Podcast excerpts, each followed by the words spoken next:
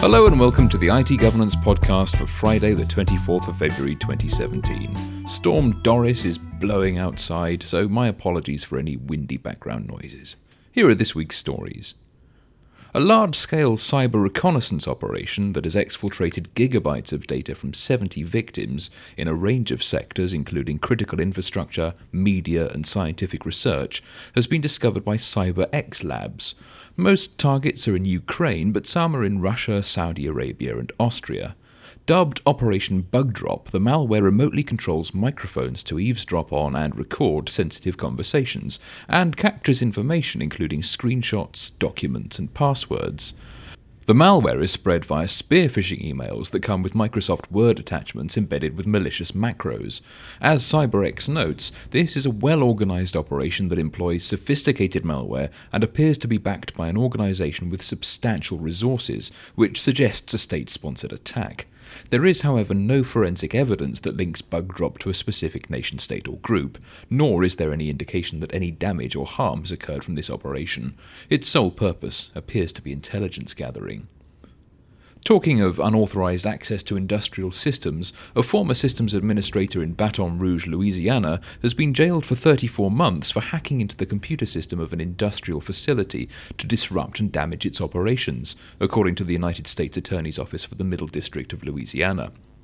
Brian P. Johnson, 44, caused paper packaging and building materials manufacturer Georgia Pacific more than $1 million of damage, which he has been ordered to repay. Johnson wasn't an opportunistic criminal hacker, though. In fact, he didn't actually hack the company at all. He was a disgruntled former employee of Georgia Pacific whose access privileges weren't removed when his employment was terminated on Valentine's Day 2014. He simply logged in remotely and intentionally transmitted harmful code and commands to the system. The lesson here is that current employees are not the only types of insider threat. Anyone who has ever had legitimate access to networks or information, be they former employees or contractors, associates or clients, can cause damage, whether maliciously or unintentionally. That's why it's critical to control who has access to what and to ensure that access rights are revoked when employees change jobs.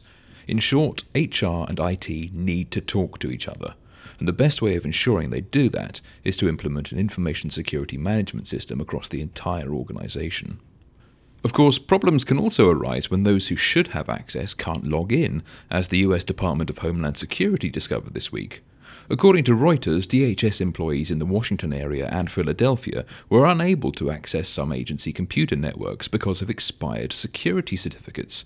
Staff apparently started experiencing problems logging into networks on Tuesday when domain controllers, the servers that process authentication requests, could not validate personal identity verification cards used by federal workers and contractors to access certain information systems. A DHS spokesperson said, We're working to track all device certificate issuance and expirations to ensure future lapses of service do not occur. A couple of quick updates before we end. First, I talked about Yahoo last week and said that Verizon was renegotiating the terms of its acquisition in the wake of data breaches that saw 1.5 billion customer records compromised. It's now been confirmed that the price of the $4.8 billion deal has been reduced by $350 million.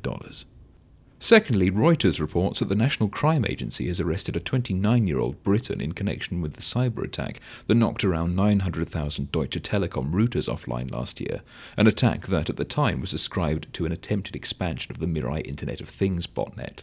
According to City AM, an extradition hearing is expected to take place at Westminster Magistrates Court before the end of the week. Well, that's it for this week. Until next time, you can keep up with the latest information security news on our blog. And don't forget that IT Governance's February book of the month is The Psychology of Information Security Resolving Conflicts Between Security Compliance and Human Behavior. Drawing on the experience of industry experts and academic research, this book considers information security both from end users and from security professionals' perspectives, providing valuable insight into security issues relating to human behavior, and explaining how a security culture that puts risk into context promotes compliance.